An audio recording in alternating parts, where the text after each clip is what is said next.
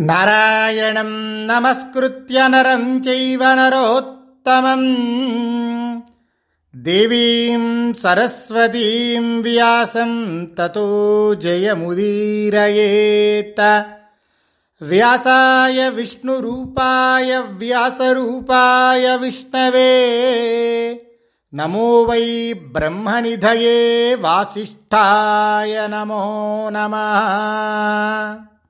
అంతర్యామిగా ఉండే నారాయణ స్వరూపుడైన శ్రీకృష్ణ పరమాత్మకి ఆయన స్నేహితుడు మానవులలో శ్రేష్ఠుడు అయిన అర్జునుడికి సరస్వతీదేవికి వేదవ్యాస మహర్షికి నమస్కరిస్తూ జయమనే పేరుతో ఉన్న మహాభారత కథలోని సభాపర్వమును ఈ రోజు నుండి మొదలు పెడుతున్నాను కాండవదహనం అయిన తరువాత అగ్నిదేవుడి అనుమతిని పొంది శ్రీకృష్ణ పరమాత్మ అర్జునుడు మయుడు యమునా నది సుందర తటంపై ఒకచోట ముగ్గురు ఆసీనులయ్యారు.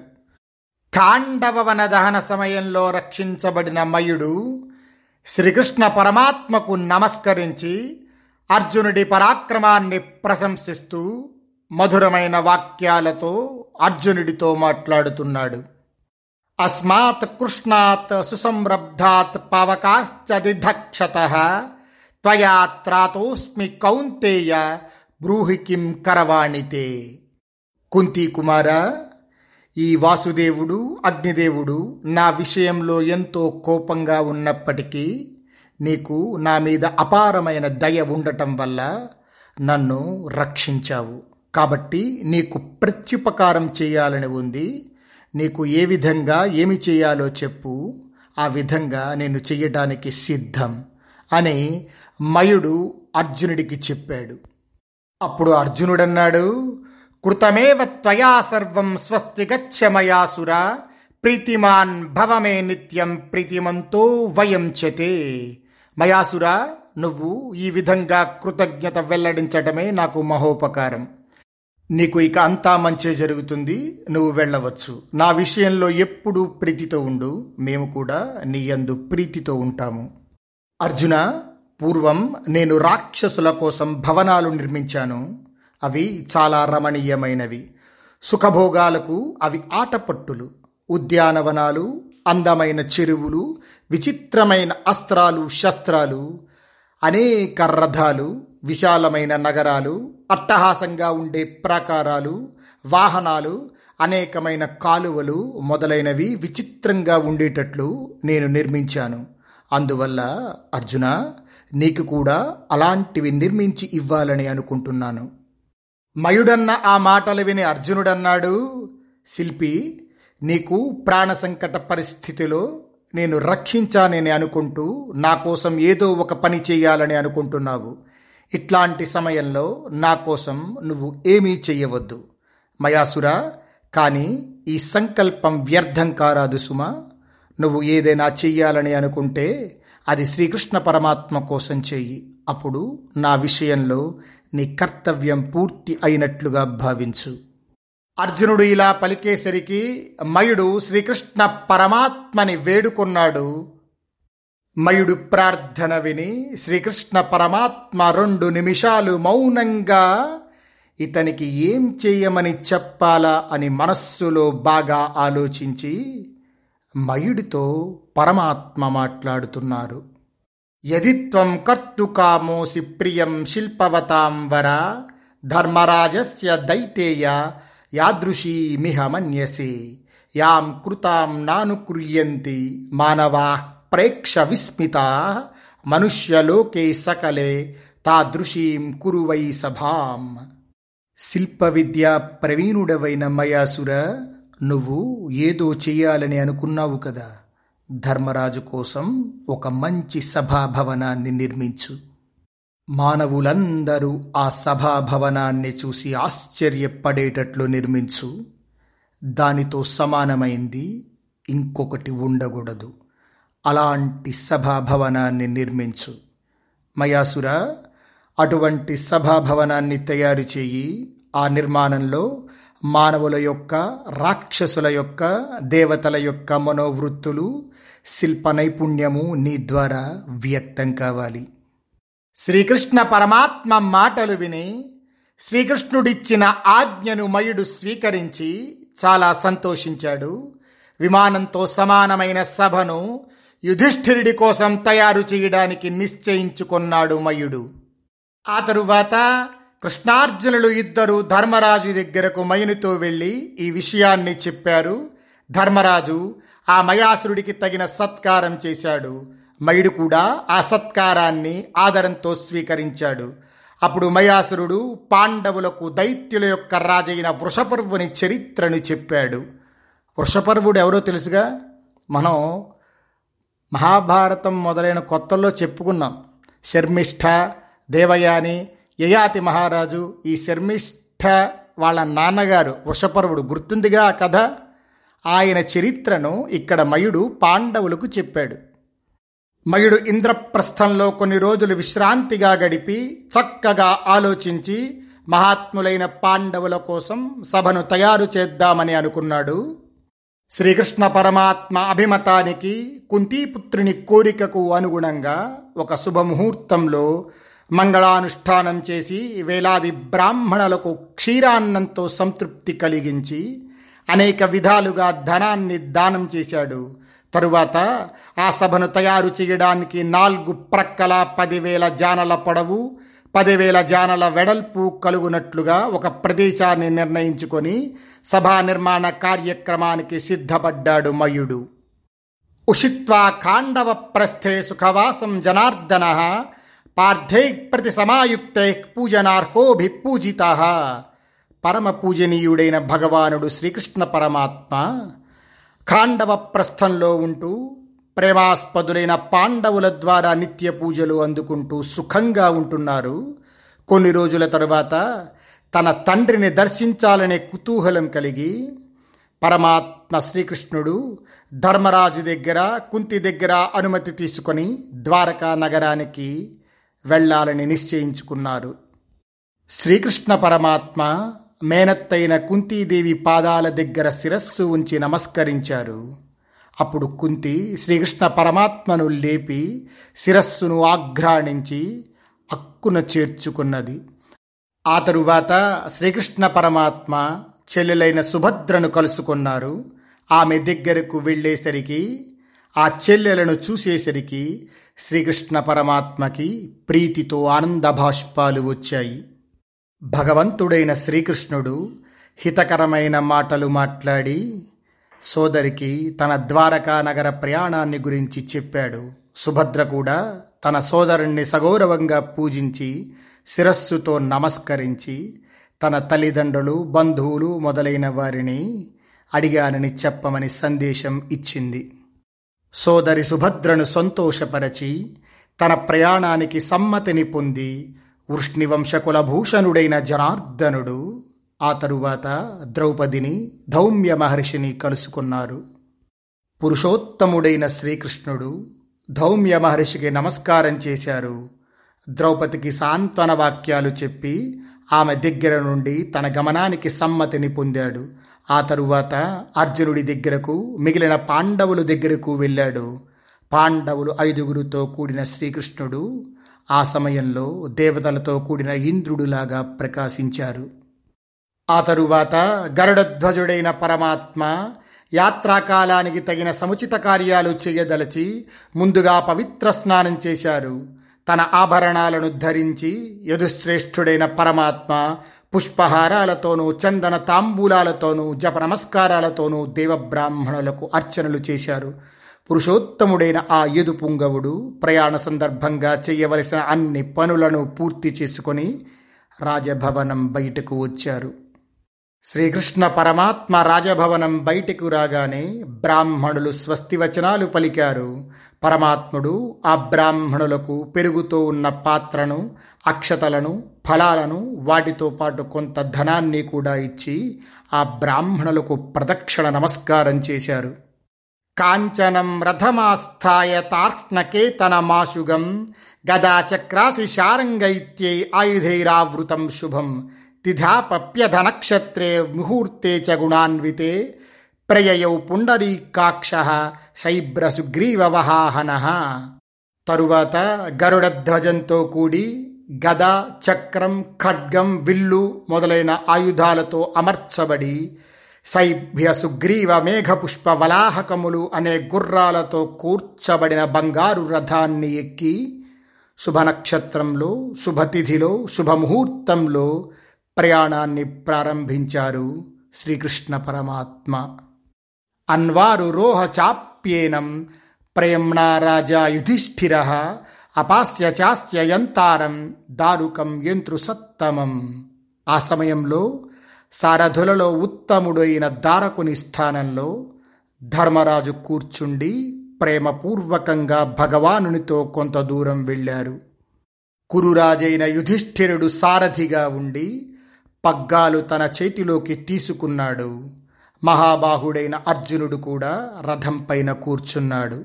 బంగారు దండంతో ప్రకాశిస్తున్న తెల్లని వింజామరతో శ్రీకృష్ణ పరమాత్మకు విసురుతున్నాడు. మీరు ఇప్పుడు చెప్పే మాటలు కళ్ళు మూసుకొని చెవిలో ఇయర్ ఫోన్స్ పెట్టుకొని ప్రశాంతంగా వింటే మీకు శ్రీకృష్ణ పరమాత్మ దర్శనం మీ మనస్సులో ఖచ్చితంగా కలుగుతుంది. ఇది సత్యం. ఎందుకంటే అంత అత్యద్భుతమైన రచన చేశారు వ్యాస పరమాత్మ. మనం కొన్ని గంటలు ధ్యానం చేసిన శ్రీకృష్ణ పరమాత్మ చిటికెన వేలు గోరును కూడా ఆ ధ్యానంలో చూడలేం. మనకి ఆ లెవెల్ లేదు. ఆ కాన్సన్ట్రేషన్ లెవెల్ మనకు లేదు. కొన్ని లక్షలు పూజలు చేసినా ఏదో ఆర్భాటంతో చేస్తాను చెప్ప మనకి పరమాత్మ కనబడడు మన హృదయం నందు కనబడ్డు. కానీ మీరు ఒక్కటి గమనించండి ఇప్పుడు చెప్పే మాటల్లో శ్రీకృష్ణ పరమాత్మ మీ మనస్సులో ఖచ్చితంగా కనబడతారు. అది వ్యాస రచన. ఎంత గొప్ప రచన అంటే ఆ నడిపించే కథనంలోనే శ్రీకృష్ణ పరమాత్మ రథమెక్కటం యుధిష్ఠిరుడు గుర్రాల పగ్గాలు పట్టుకోవటం అర్జునుడు తెల్లని వింజామరతో శ్రీకృష్ణ పరమాత్మకి వీస్తూ ఉండటం ఇదంతా అక్కడ ప్రత్యక్ష ప్రసారం. మనం అక్కడ చూస్తున్నామా అన్నట్టుగా అందిస్తున్నాడు ఆయన. ఇక ఆయన కనపడకుండా అక్కడ ఉంటాడు ఒక్కసారిగా ఇది రూపధ్యానం అయిపోతుంది. అంటే మనం ఎన్ని చేసినా పట్టుకోలేని పరమాత్మని చిన్న చిన్న మాటల్లో పట్టేసుకుంటున్నాం. అది వ్యాస హృదయం అది వ్యాస రచన. శ్రీకృష్ణుడు ద్వారకకు బయలుదేరుతూ ఉండగా నకుల సహదేవులతో కలిసి భీముడు బ్రాహ్మణులు ఇంద్రప్రస్థపురజనులు అందరూ ఆ రథం వెనక నడిచి వస్తున్నారు. ఆ రథంలో శారంగ ధరస్సును ధరించిన శ్రీకృష్ణునిపై దివ్య పుష్పహారాలతో మెరుపుతో సమానంగా బంగారు ఛాయతో ప్రకాశిస్తున్న ఛత్రం ఉన్నది. ఆ ఛత్రదండం వజ్రవైడూర్యాలతో ప్రకాశిస్తున్నది. రథం కొంత దూరం వెళ్ళిన తరువాత నకుల సహదేవులు కూడా రథం మీద కూర్చుండి వింజామరలతో విసురుతూ ఆ పరమాత్ముని సేవిస్తున్నారు. అప్పుడు శ్రీకృష్ణ పరమాత్మ ప్రియ శిష్యులతో కూడిన గురువులాగా వారి మధ్య ప్రకాశిస్తున్నారు. శ్రీకృష్ణ పరమాత్మ అర్జునుణ్ణి ప్రేమతో గట్టిగా ఆలింగనం చేసుకున్నారు. భీముణ్ణి నకుల సహదేవులను తన కౌగిలిలోకి తీసుకున్నారు. ఆ తరువాత శ్రీకృష్ణుడు ధర్మరాజు పాదాలకు నమస్కారం చేశారు. అప్పుడు నకుల సహదేవులు కూడా శ్రీకృష్ణుడికి పాదాభివందనం చేశారు. ఇలా రథం రెండు క్రోసుల దూరం వెళ్ళాక ధర్మరాజు అనుమతిని తీసుకొని వారందరినీ వెనక్కి వెళ్ళమని మరలింపచేశాడు శ్రీకృష్ణ పరమాత్మ. రథాన్ని దిగి ధర్మరాజు పాదాలను శ్రీకృష్ణ పరమాత్మ పట్టుకున్నారు. అప్పుడు ధర్మరాజు ఆ శ్రీకృష్ణ పరమాత్మను లేవదీసి శిరస్సుని మూర్కొని రెండు చేతులు పట్టుకొని శిరస్సు ఉంచి వెళ్ళిరండి అని శ్రీకృష్ణ పరమాత్మకు అనుమతినిచ్చాడు ధర్మరాజు. తరువాత పరమాత్మ పాండవులతో మరలా వస్తానని చెప్పి పాదచారులుగా వస్తున్న నగరవాసులను పాండవులను ప్రేమానురాగాలతో నివారించి రథాన్ని ఎక్కి ద్వారకకు బయలుదేరారు. శ్రీకృష్ణ పరమాత్మ రథం మీద బయలుదేరిన పాండవులందరూ తమ దృష్టికి ఆ రథం కనబడే వరకు ఆ రథాన్నే చూస్తూ ఉన్నారు. ఇక ఆ రథం కనుచూపు మేర కనబడకుండా వెళ్ళేసరికి పాండవులు ఇంద్రప్రస్థానికి వెనుదిరిగి వెళ్ళారు. కానీ శ్రీకృష్ణ భగవానునిపై గల అత్యంత ప్రేమ కారణంగా పాండవులందరి మనస్సులు శ్రీకృష్ణునితో పాటే వెళ్ళాయి. ఇంతవరకు కేశవుని దర్శించిన వారికి సంతృప్తి కలుగలేదు. నయనాభిరాముడైన కృష్ణ పరమాత్మని ఎంత చూసినా తనివి తీరలేదు. రథం అదృశ్యం అయ్యేంతవరకు దర్శనం చేసుకున్నారు పాండవులు. వారు మరలిపోయారు కానీ వారి మనస్సులు మాత్రం పరమాత్మ వెంటే ఉన్నాయి. ఇక్కడ అంతర్లీనంగా ఒక పరిపూర్ణ భక్తుడు ఎలా ఉంటాడో అది చూపించేస్తూ ఉన్నారు. కృష్ణుణ్ణి చూస్తూ ఉండటం అనేది ధ్యాన స్థితి. ఆయన ఎందే మనస్సు నిలుపుకోవటం అనేది సమాధి స్థితి. ఆ తరువాత పురుషశ్రేష్ఠుడైన ధర్మరాజు తమ నగరానికి సోదరులతో చేరుకున్నాడు. అక్కడ సాత్యకి రథంపై శ్రీకృష్ణుడి వెనక వస్తూ ఉండగా దారకుడు సారథిగా రథాన్ని నడుపుతూ ఉంటే శ్రీకృష్ణ పరమాత్మ కూడా ద్వారకకి చేరుకున్నారు. శ్రీకృష్ణుడు ద్వారకకు చేరుకోగానే ఉగ్రసేనుడు మొదలైన యాదవ శ్రేష్ఠులందరూ శ్రీకృష్ణుణ్ణి సమ్మానించారు శ్రీకృష్ణుడు ఉగ్రసేన మహారాజుకు ముదుసలి తండ్రి అయిన వసుదేవుడికి కీర్తిమంతురాలైన తల్లికి నమస్కరించాడు. ఆ తరువాత జనార్దనుడు ప్రద్యుమ్నుణ్ణి సాంబుణ్ణి నిషఠుణ్ణి చారుధేష్ణుణ్ణి గదుణ్ణి అనిరుద్ధుణ్ణి భానుణ్ణి మొదలైన కుమారులందరినీ స్నేహపూర్వకంగా ఆలింగనం చేసుకొని తన పెద్దల అనుమతిని పొంది రుక్మిణి భవనానికి వెళ్ళారు. ఆ తరువాత ఒకసారి మయుడు పాండవుల దగ్గరికి వచ్చి అర్జునుడితో మాట్లాడుతున్నాడు. అర్జున నేను ఒక ప్రదేశానికి వెళ్ళి తిరిగి వస్తాను. అందుకు నీ అనుమతిని కోరుతున్నాను. కుంతి కుమార నేను మీకోసం మూడు లోకాల్లో ప్రసిద్ధికెక్కేటట్లుగా సభను నిర్మిస్తాను. అది సర్వ ప్రాణికోటికి ఆశ్చర్యాన్ని కలిగిస్తుంది. పాండవులందరికీ మిక్కిలిగా సంతోషం కలుగుతుంది. పూర్వకాలంలో రాక్షసులు కైలాస పర్వతానికి ఉత్తర దిశలో ఉన్న మైనాక పర్వతం పైన యజ్ఞాన్ని చేయాలని అనుకున్నారు. ఆ సమయంలో నేను విచిత్రమైన అందమైన మణిమయ భాండాన్ని తయారు చేశాను. దాన్ని బిందు సరస్సు సమీపంలో సత్యసంధుడైన వృషపర్వ మహారాజు యొక్క సభలో ఉంచాను. భారత ఆ భాండం ఇప్పటి వరకు అక్కడ ఉన్నట్లయితే దానిని తీసుకొని వస్తాను. దానితో పాండునందనుడైన ధర్మరాజుకు కీర్తిని కలిగించే విధంగా సభను నిర్మిస్తాను. మన ప్రహ్లాదినీం చిత్రాం సర్వరత్న విభూషితాం అస్థి బిందు సరస్యగ్ర గదాచ కురునందన. సకల రత్నాలతో అలంకరింపబడి విచిత్రమై మనస్సుకు ఆనందం కలిగించే భయంకరమైన గద కూడా ఒకటి బిందు సరోవరంలో ఉంది. వృషపర్వ మహారాజు యుద్ధంలో శత్రు సంహారం చేసిన తరువాత ఆ గదను ఆ బిందు సరోవరంలో ఉంచారు. అది చాలా బరువైనది దృఢమైనది కూడా. నీ గాంధీవంలాగా ఆ గద ఒక్కటే ఒక లక్ష గదలతో సమానంగా ఉండి శత్రు సంహారం చేయగలదు. ఆ గద భీమసేనునికి తగినది సుమా. వారుణశ్చ మహాశంఖ దేవదత్త సుఘోషవాన్ సర్వమేతత్ ప్రదాస్యామి భవతే నాత్ర సంశయ. ఆ గదతో పాటు ఆ సరస్సులో దేవదత్తం అనే పేరు గల శంఖం కూడా ఉంది. అది వరుణదేవుడిది. చక్కని ధ్వని కలది నిస్సందేహంగా ఆ శంఖాన్ని నీకు తెచ్చి ఇస్తాను. ఇలా మయుడు అర్జునుడితో చెప్పి ఈశాన్య దిశలో కైలాస పర్వతానికి ఉత్తరంగా ఉన్న మైనాక పర్వతం దగ్గరకు వెళ్ళాడు. అక్కడ గొప్ప గొప్ప మణులతో కూడిన హిరణ్య శృంగం అనే పర్వతం ఒకటి ఉంది. బిందు సరస్సు అనే అందమైన సరస్సు ఉంది.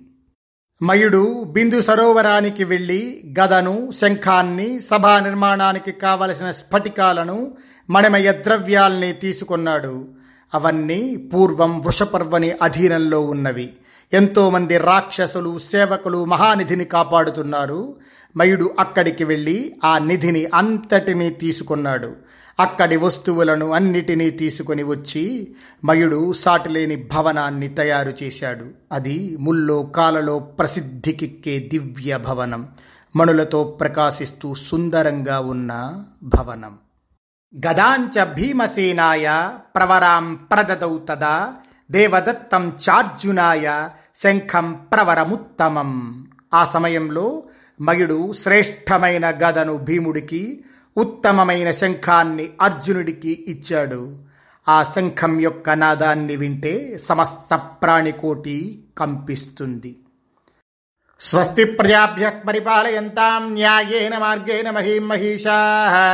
గోబ్రాహ్మణేభ్య శుభమస్తు నిత్యం లోకా సమస్తా సుఖినో భవంతు.